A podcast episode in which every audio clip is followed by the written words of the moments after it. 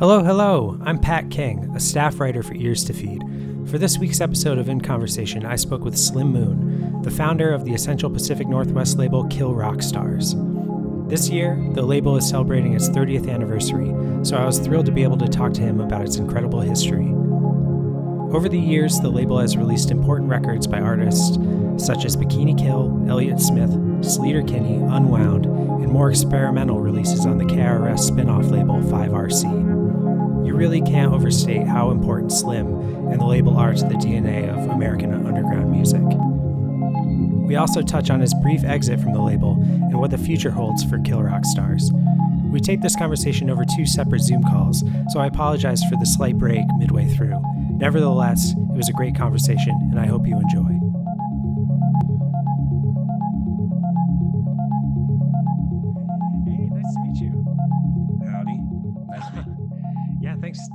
Uh, doing this podcast with us. This I'm, I'm so happy to talk to you and get to um, you know kind of, kind of go through uh, one of my favorite labels, uh, Kill Rock Stars. So yeah, thanks. Thanks again. Awesome. Thank you. so um I, I, guess you know to kind of shy away from a typical origin story of the label um or just you know the the beginnings of the label um I, I thought i'd started off by asking you do you remember a time when you the time when you kind of transitioned from being a casual listener to wanting to get involved with music in a certain way yeah uh, i mean i'm trying to think I, I always have a tendency to make a short story long I mean, it, well, I came in. I, yeah. In terms of involvement, I guess the my initial tiny bit of involvement, I came in sideways when I was in high school. I was writing sort of prose poems, and they were really sound oriented, but but and so like I didn't like showing them to people because I didn't think they'd read them right. And um, then I stumbled into a Jesse Bernstein reading and was like, that's what I want to do. And I what I excitedly went up to him after he was done reading and told him, Hey, I've been writing these things and I haven't known what they're for, but now I realize I really should perform them out loud because that's how they will sound right. And then he invited me to open for him at his next reading. And so I was doing spoken word as a teenager as I was discovering underground music. And when I came to Olympia, uh, the first five years I was in Olympia, I was in bands, but I also had this spoken word niche where I was opening for bands doing spoken word. And I, the first, so I even, I also, in terms of putting on shows, I came in it through the side by the first shows I put on were spoken word shows. And um, only after doing that a bit did I start to feel confident to put on rock shows. And the, so my first thing was spoken word. Then I started putting on rock shows. I put out a cassette of my own band. So I guess that's the first release I ever put out. You know, I probably sold 10 copies. And then a third time I came into the to it sideways because I started a record label to put out spoken word seven inches. And then six months later, kind of got inspired, got talked into putting out rock records as well. Right. Yeah. Like that. Like I, I love, um, in, in a lot of ways, you know, spoken word, I, I feel is, is kind of, it's like the next step that, so, so there, punk rock is stripping away excess from rock and roll at the time, but then post punk is stripping away even more. And then I, I feel like spoken word, like John Cooper Clarke and, and things like that, it's, it's like almost pulling things back even further. And I, I love, I love the, the the term you kind of coined uh word core. Like i yeah. love i love i love that like i mean did it did it seem kind of like uh, could you see within the olympia scene that that was kind of like a um was it well accepted or or well recepted at the time or? Well you know olympia had this reputation of being a clicky scene that was hard to hard to find entry into um, for newcomers, but you know, in hindsight, it was actually super easy to to feel embraced by the scene if you were doing anything. If you put on shows, if you had a band, if you made the zine, if you were an activist, um, if you you know started a pop-up store if you were a photographer if you were if you were doing something it was then pe- people were super enthusiastic to be supportive. But people who moved to olympia or who came to college there or whatever who like went to all the shows but that's all that's all they were is just sort of a fan sometimes found it really hard to make friends among the cool people. Right. Um and so I already forgot what the question was, but I, um, what was the question? Because oh yeah, sure. No, I, I, guess I guess was um, like was what you were doing, you know, yeah, uh, open opening for bands was was it well received? Well received yeah, you know, time? people like people in Olympia really liked um like the kind of the culture of the scene was was doing things new and different or kind of breaking the unwritten rules of what's acceptable and not acceptable. So you know, having a modern dance open for punk rock or having spoken word open for punk rock or having a folk acoustic folk open for punk rock, all of that was like a thing people would get excited about in Olympia, you know, and then, but then the same lineup of bands would go play a three band bill in Seattle and the dancers and the spoken word people opening for the punk rock band would get booed, you know, um, it was a different, Olympia was just kind of a different place for being really enthusiastically supportive of that kind of stuff yeah was was the line kind of drawn between uh I, I, guess like what was going on in olympia and the stuff that was going on in seattle like sub pop? Was it pretty apparent? Like yeah um you know i think that the the the the fun break all the rules scene was a south of seattle phenomenon where it was different in tacoma it was different in olympia and the Tacoma and Olympia scenes loved the Aberdeen bands like Melvins and, and um, Nirvana. But Seattle was before Sub Pop, or I mean, before Sub Pop was a record label. Um, when I when I was I went to high school in Seattle, and at that time, the all ages scene was just like a zillion hardcore bands. Um, and then there and then there was a scene of sort of the proto grunge bands, like the grunge who the the the, the musicians who kind of like turned turned into grunge, who um, and they sort of straddled the all ages scene and the bar scene and would play both, um, you know, like Green River and The Accused and um, Room Nine and um, Soundgarden. Uh, but it was all both of those scenes, the sort of proto grunge scene and the uh, the um, the hardcore scene were really serious. But in well, no, the the the grunge scene was a little bit like a little bit afraid to take itself too seriously, so it would sort of mock itself.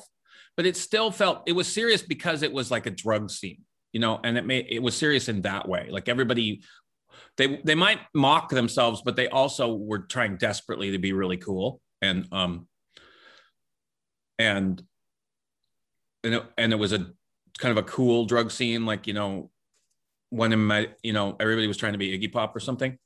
Um and, but the hardcore scene was just super serious you know? Um so when i left seattle and went to olympia and it was just way more fun and way more encouraging of doing odd things and breaking the rules breaking the unwritten rules. And a broader notion that punk rock was was was breaking those rules were not just that it hadn't hardened into certain sounds and musical genres. Um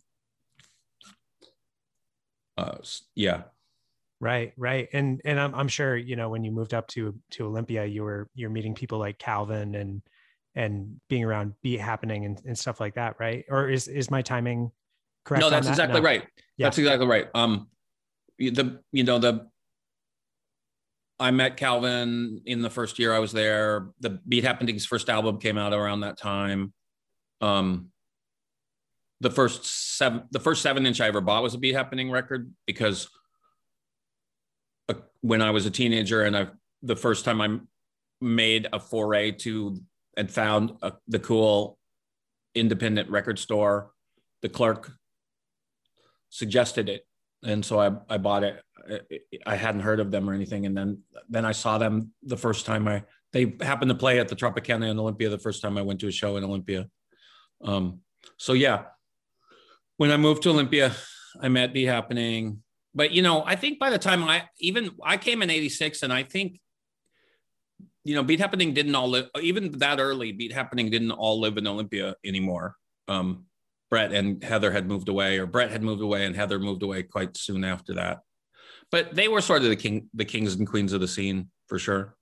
Um, the, but the band most highly revered that was a south of Seattle band was the Melvins at that point. You know, they were the real kings of the scene. Right. But Calvin was Calvin and K Records were so such an important integral part of that thing of being super supportive of what other people were doing, you know?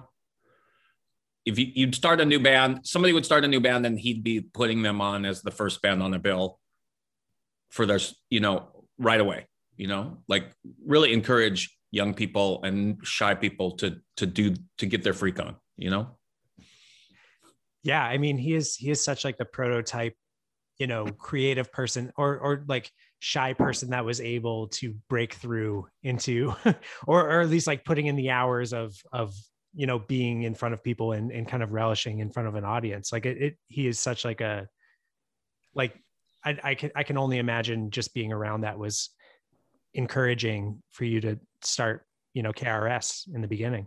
Yeah. And, you know, K was an inspiration for, for, for Kill Rock Stars in general. And then also he gave me specific assistance and advice on the first couple records that made it, made me get over that feeling that I didn't know how to do it, you know, and there wasn't, when I started, I don't think the, the Simple Machines, you know, not long after I started, Simple Machines put out a little zine-sized booklet about how to start a record label. But um, when I started, really the only way was for somebody who knew how to do it to tell you.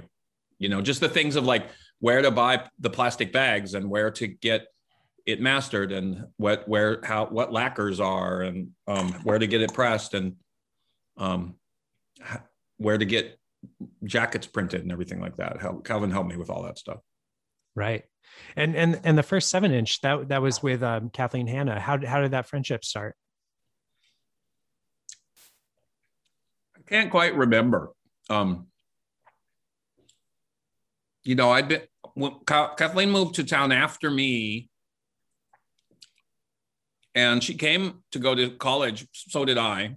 You know, there was a little bit of a distinction, not a big one, but a little bit of a distinction between evergreen student members of the scene and ex evergreen student members of the scene who had chosen to stay and townies who really were the punk rockers that had just grown up there you know and um so she, she like uh, like me she came for evergreen but she was but like me she got involved in the scene and was doing photography shows and had a couple bands and um, so she was doing spoken word, and I think she and so it was just a nat- natural.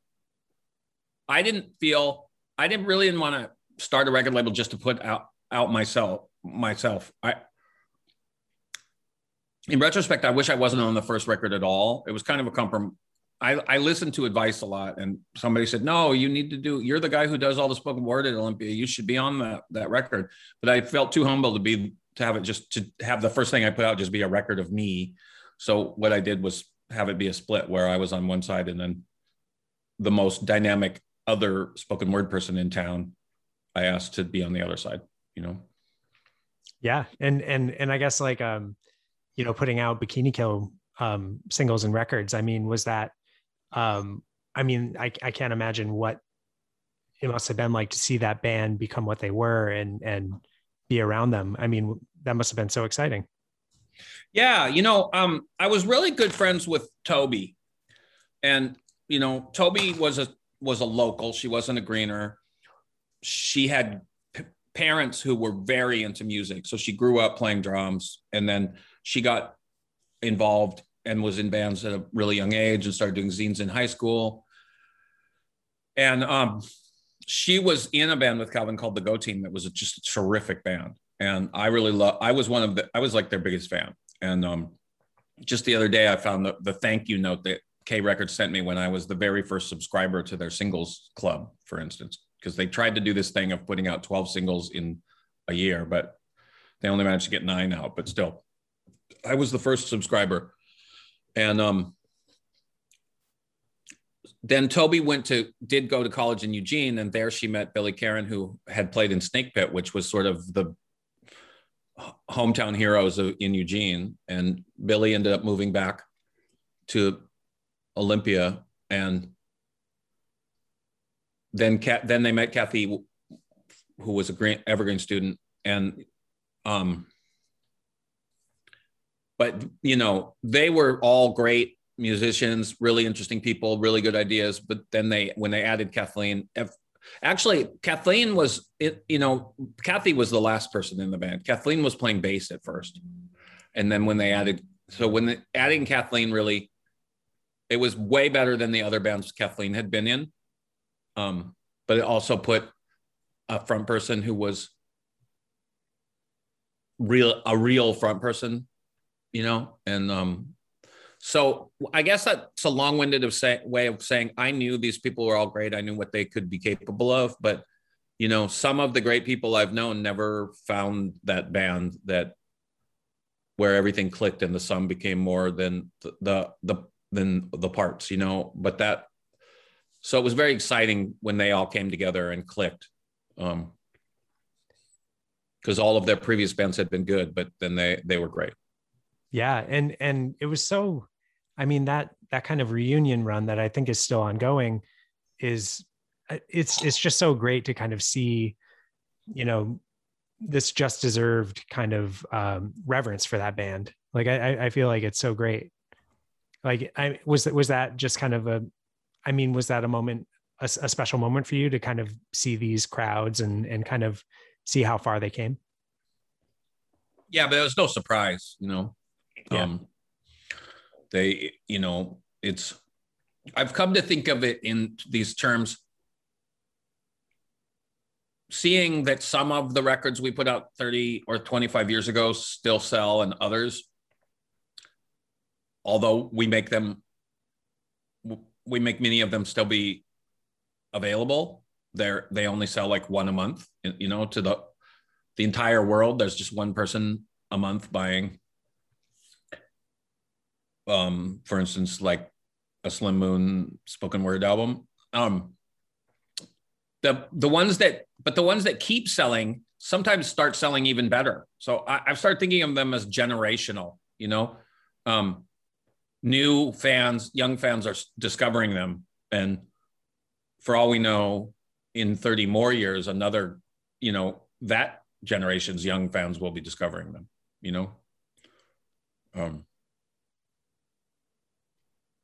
but yeah. they were they were a generational band that deserved that are it's that it's great and it's makes sense that young fans are discovering them and giving giving them props and being really excited to see them yeah I, I, mean with with this year being the 30th anniversary of of kill rock stars i mean have you been able to kind of i i guess that must be an interesting kind of thing to see you know do you have you been able to see like different points in time in the label get um i, I guess get rediscovered over or over certain you know as as decades pass or something like that? Have you I, I, guess looking back now on, on 30 years, like, um, is, is it insane to you to kind of see it, it work in a cycle like that? Like, you know, just, uh, I guess the appreciation grow and grow for, for artists that maybe, you know, didn't sell in the beginning.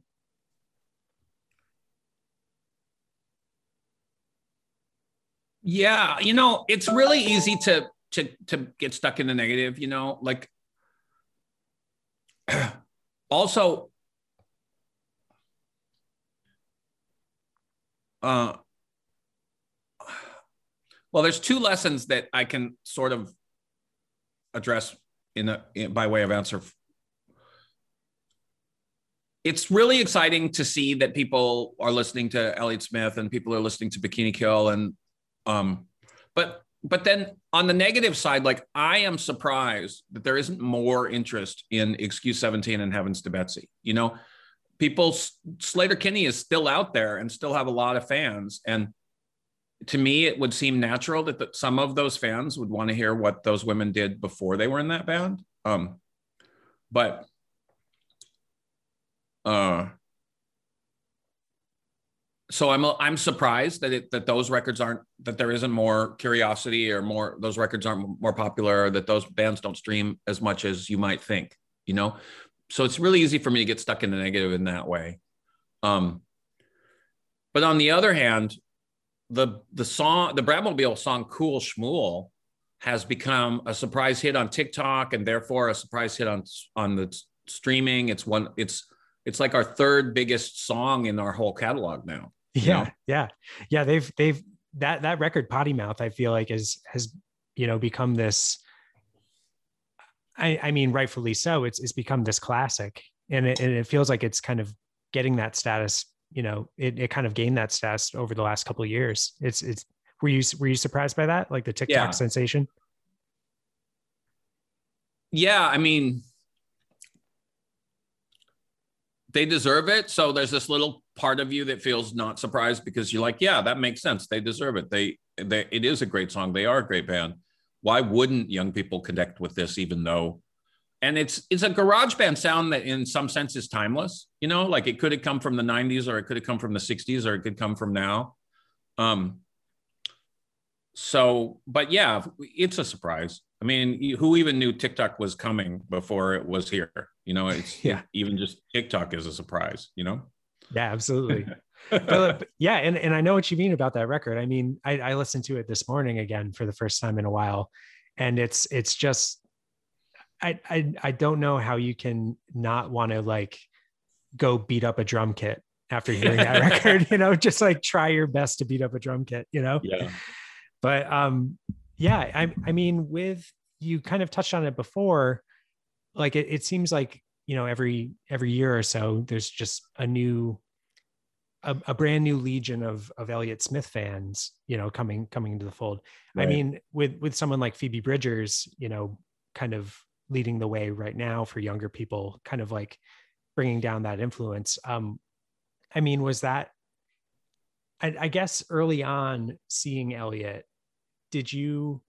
Was there kind of this like um I, I guess with like Heat Heatmiser and his his solo stuff, was there something special about him at first? Like, did you was it was it easy to see? Oh yeah, oh yeah. You know, um, it just wasn't.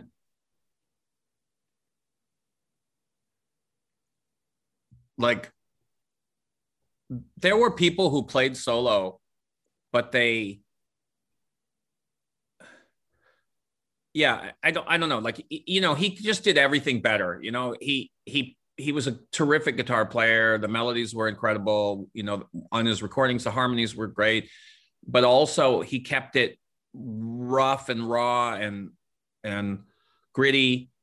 Um he went against the instincts that folk guitar players usually have to make everything really pretty you know like it's pretty and gritty at the same time instead of just drench it in reverb and make it as pretty as possible, you know? So, so, and he could, you know, usually when a solo guitar, when somebody who's solo acoustic, just voice and guitar plays in a bar and it's not their crowd, people talk over it and it's a really frustrating experience. But he, he, you know, he always, even before people knew who he was and whatever, he always had that ability to silence the room, you know, and get people listening, even people who are drinking, even people who weren't his fans. So yeah. Yeah. Yeah, you always you always hear people trying to anoint like the new Dylan, the new Townes Van Zandt, the new Joni Mitchell, someone right. like that. But but I feel like as time goes on, we're we're starting to see people anoint the new Elliott Smith. or something Yeah. like that. Like he Yeah. he is such a singular voice and a, and a singular songwriter. I mean, right. I, I, he combined a bunch of different um, uh, influences. But if I had said he was the new anything back then, I would have said he was the new Nick Drake. You know, right. um, because he was just it, he had a he had a vibe. You know, even if the guitar playing maybe came more from I don't know George Harrison or something, or and you know, Big Star. In a lot of ways, the clo- if you had to make a comparison, like of the niche he was he was working in, it, it was like it was the Nick Drake was super unique in his time, even if there were all these songwriters, and Elliot was probably closest to that niche, you know. Right. Um, Yeah. so, so you brought up Heavens to Betsy before. Um, I, I guess, you know, they were, they were such a great band. And I, I know, uh, the first couple Sleater Kinney releases were on, on Chainsaw. What, what was, what was it like kind of working with them to, to release Dig Me Out and, and how did that relationship come, come together?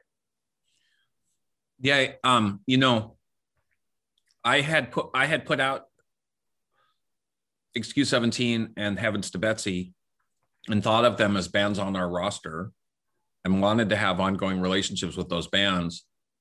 So Corin and Carrie started this band. I mean, they went to Australia, they recorded with a drummer they barely knew.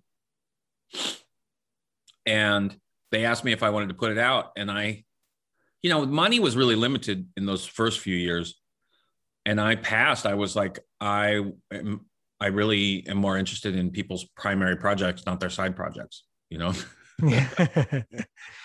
so they ended up working with Chainsaw and um, those, you know, that side project became both of them, both Carrie and Corin's prominent, you know, primary project.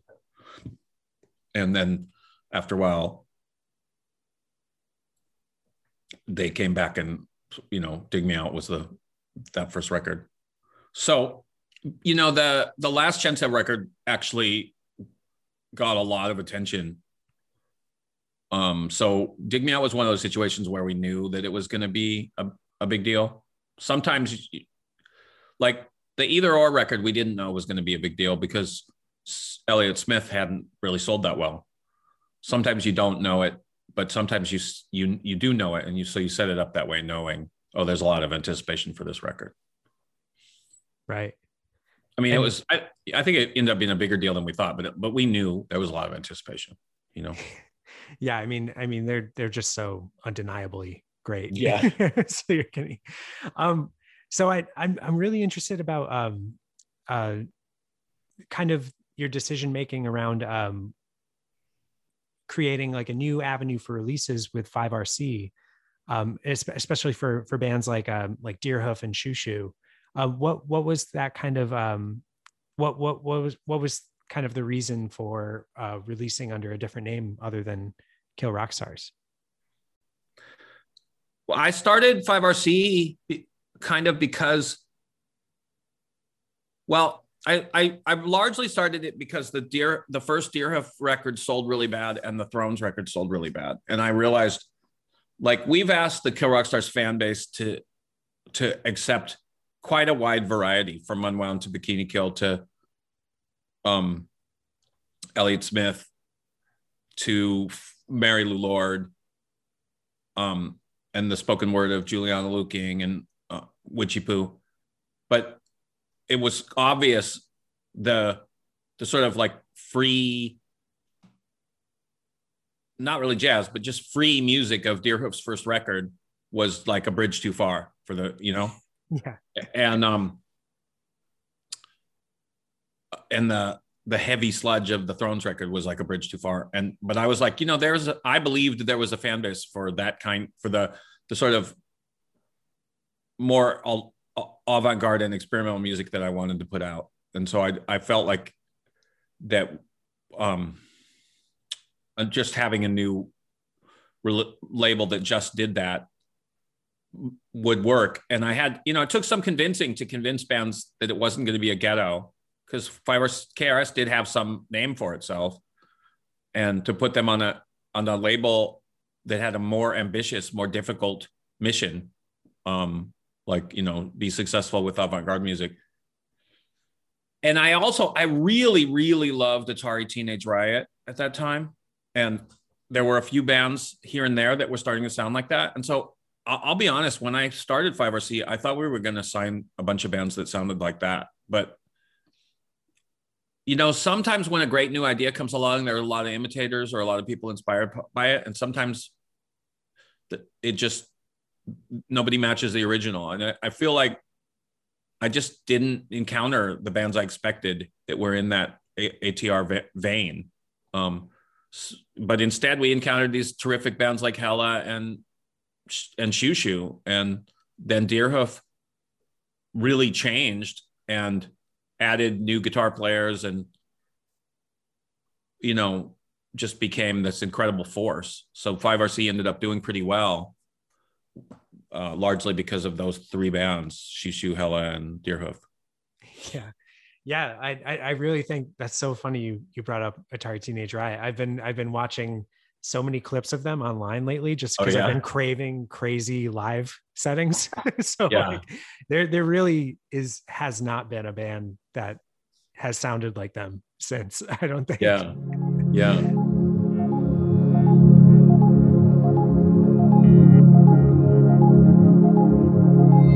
When I started 5RC, I thought, okay, we'll do this avant-garde and experimental label and the you know the records will be more like you know in in in baseball scouting they have a term what a player's floor is and what their ceiling is. So some people have a high some players have a high floor so that like even if nothing work even if they don't become stars they're still decent. They're it's almost sure that they'll be decent decent players you know? And some players have a high ceiling where if everything comes together, then there might be a star. You know, so there's some people with a high floor and a high ceiling, and some people with a with a low floor and a high ceiling. Like if it comes together, they'll be a star, but if it doesn't come together, they won't even play in the major leagues. Anyways, I felt like um, the 5RC bands would have a lower floor. Um, and I think I also thought they had a lower ceiling. But I was but you know, uh, several of the bands, uh, Five, Hella and Xiu Xiu and Deerhoof and um, did did better than I imagined when I was setting up that label. I didn't expect to have bands, any bands on the label received like that. You know, right? I thought it'd be more like this will be a weird label for the weirdos who like weird stuff. You know? yeah. Um. So, but on the other hand, you know, um, bands like Get Hustle and Godzik Pink and Replicants and things. We had some other bands on there that did about it. It like it worked. That they, I think they did better on 5RC than if we had just snuck them out as Kill Rock Stars releases, but they still weren't, you know, you know, in, in a lot of cases, what we were doing at both labels wasn't about popularity. It was just about feeling that we were putting out really great, important, worthwhile records. And so some of those other bands didn't sell as well, but we were still really proud of the records, you know? Right. Yeah. Um, so one of my one of my favorite bands, uh, and and a band I I, I feel like I, I don't know why I associate them so much with rainy days, but any any anytime there's like a torrential downpour here in Brooklyn, I always I always reach for my um my unwound box sets. Like I always uh-huh. like break those out. Um, what was I, I, guess like what was the what was the feeling around that band in the beginning um in in around olympia i mean they they just were such a force like were they kind of this exciting thing that everyone was kind of um i guess gathering around? Like were they like what what was the i guess what what was the feeling around that band in the early days? Well i think i talked about um you know the difference between the sort of local kids who grew, went to high school there and were born and raised there who got into bands and the scene versus the kids who came to go to Evergreen, which was the alternative college there. Um, so I really I think that Unwound. Well, actually, Giant Henry. There was a, you know, they were a high school band called Giant Henry, and Carp was at the same time.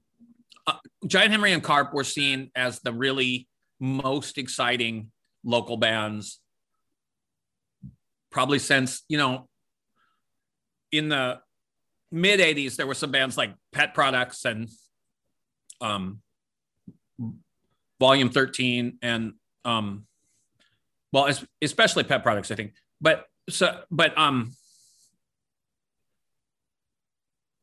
yeah, I'm drawing a blank. There were several really great local bands in the 80s and great evergreen bands in the 80s before anybody before like the the national before too early to get a chance to put out records that got nationally distributed before national attention but anyways the unwound and carp were generally seen by people in ta- in the olympia scene as the most exciting local born and bred olympia bands to come along in a long time or maybe ever and but unwound was originally called giant henry and then they broke up when their drummer.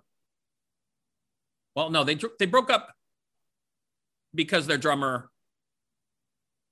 didn't want to do it. But then they got back together. He decided that he did want to do it. They got back together. They wrote wrote entirely new songs and played their first show billed as Cygnus X1. Um, and I saw that show and was was floored by the new songs. You know, you'd seen the talent in Giant Henry, but the new songs were just year, years ahead of the songwriting in Giant Henry.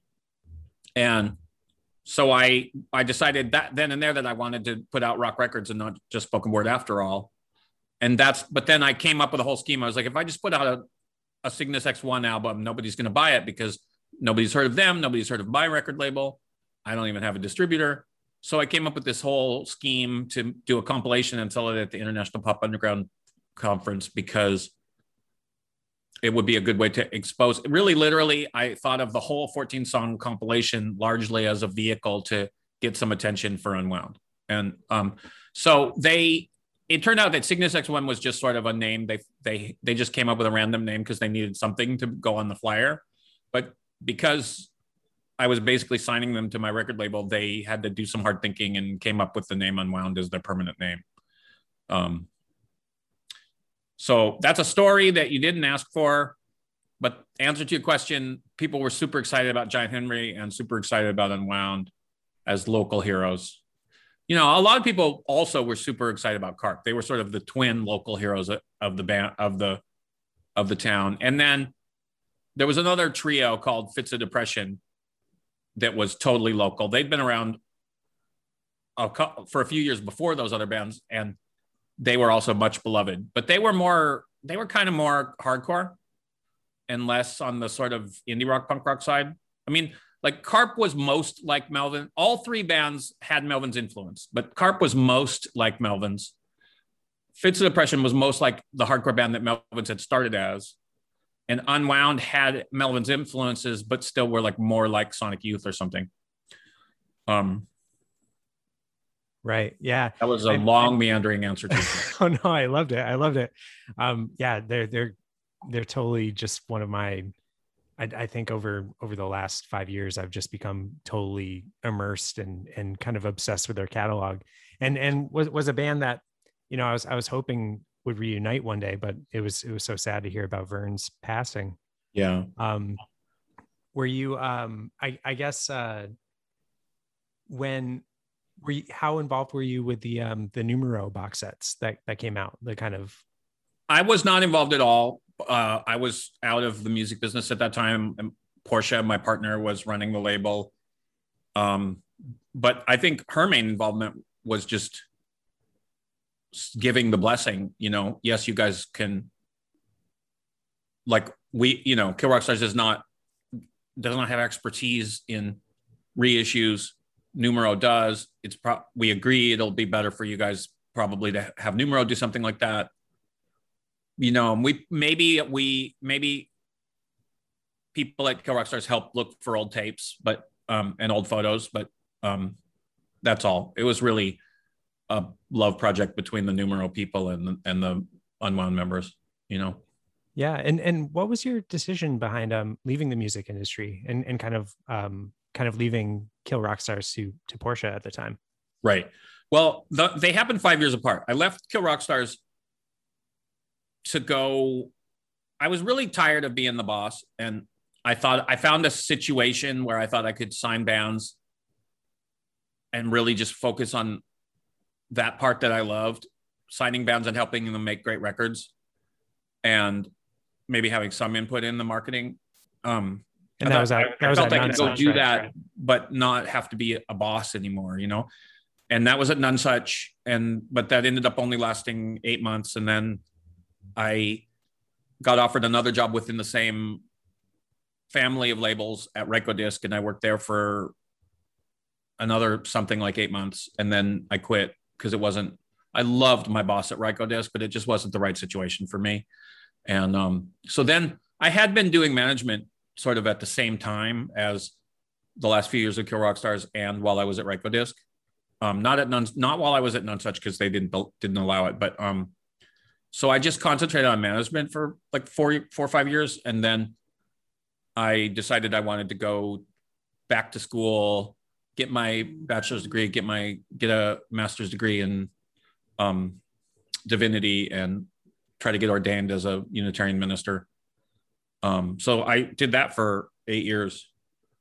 And um, then right toward the end, I didn't, I decided not to finish up. I never got ordained. And I was kind of spinning my wheels trying to figure out what was next when Portia got offered a cool new job. She left, she wanted to leave the label. So she offered, she said, why don't you take it over, which was what had happened when I left. I had said, why don't you, I said to her, why didn't she take it over? So she sort of handed it back. Right. And, and I, I guess, um, so, so were you a, a minister for a while? You, you were, a, were you doing that? Yes, I did the work. Years? Yeah. I did the work of ministry for two and a half years, but I, um, never, I'm not ordained. You can't call me Reverend Moon, you know, right. but I, I got the education and I did the work. So I'm sort of like almost I mean almost qualified to be a pastor, you know? did did you enjoy that work? Love it. Yeah. Yeah. Yeah. I've had Lyme disease for almost 20 years, and I was really going through a period of chronic fatigue at the same time that I was finishing up grad school and being an intern minister. And it just felt like it was too hard. I loved it, but I, but I didn't have the energy for it.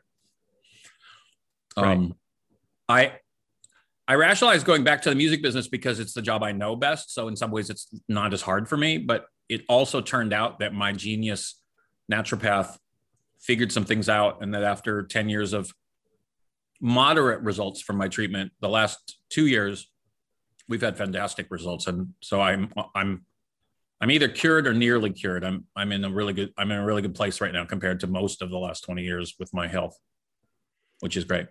Oh, that's great. Are are you um I, I, guess in in a sense, like how are, how are you um, kind of treating it day to day? Is it changing diet, changing just? Yeah, I've been through so many sort of phases. There was a time when I really had to really, really, really eat super clean and avoid a whole bunch of foods that I had reactions to, and I've had to take for years. I've had to take lots of supplements to replace things that the fight against it has been stripping out of my body and also to to help my immune system and also lots of medications to kill the bacteria. You know the those spirochete bacteria are just super hard to kill. Um so i was on antibiotics for four or five years and then then i was on a, a cocktail of antibiotics and anti-malarial and anti-leprosy. And then I was on this crazy drug that they used to give to alcoholics because it makes you really sick if you even drink a thimble full of alcohol. Uh, and but they have discovered in the last few years that it's really good at killing the Borrelia Lyme disease bacteria. So that was really what did it. I've been feeling terrific out ever since I got off that drug, which is called antabuse or disulfiram. You can cut this stuff out of the out of the when you edit if it's no no it's, it's it's really interesting i'm i'm really you know I'm, I'm happy you're doing better that's that's so great um so so i guess so when when did you um, kind of come back into the fold with with um, KRS? I guess it was September of 2019, so about a year and a half ago. Yeah, it's it's it's really interesting. Like I I really love um, the kind of shift. It's it's great to see kind of like, like the full circle progression of of starting as like a as spoken word releases and then kind of the shift in the label to going to releasing a bunch of comedy records. Like I feel like so many of the I so many of the comedy records have been some of my favorites, you know, over the last 10 years. Like I, I love Kurt Braunohler and Hari Kondabolu. Like like I, I guess what was what was the decision I guess what was the decision making into going into comedy records? That was all Portia. You know, she um it started with Hari because he was a fan of some of the bands on our label and somebody put him together with Portia and then um it also it either started with him or actually I think it started with Kurt. But I know those those two were the first ones, you know. And then once she'd done a couple, she, in some cases she reached out to some of her favorite comedians, and in other cases they reached out to her. And um, almost every single comedian that she started talking to ended up working with her. I think there was only one that kind of made a handshake agreement to make a comedy record, but just never did. Not for us or for anybody else because they were more of a TV writer.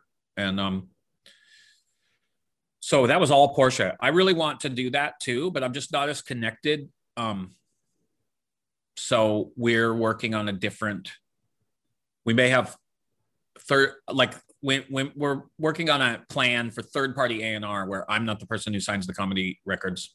We hire somebody else to do that, but we're we haven't done that yet. So because I want to keep doing comedy for sure. Right, right so I, I guess um, now that you're back, you know, it, it's it's been a couple years now. Um, I, I guess, do you feel since it's been 30 years, do you feel kind of like you're having like a new fresh start with the label? Like, does it feel like um, I, I, I guess what do you see the future being for Kill Rock Stars and and I, I guess like how how have you been um, how have things been different this time around? Well, um, I, you know, I think Portia was doing a great job with Kill Rock Stars, but you know, her focus in the last few years, I think, could be summed up. You know, there's always exceptions to this, but it could sort of be summed up as she was working with a lot of comedians and she was working with a lot of veteran musicians. You know, folks who had been around since the 80s or 90s. Um, like Filthy Friends, all those people were in bands that started they first started putting out records in the 80s and 90s. Cindy Wilson from you know B52 started in the 80s, um, etc.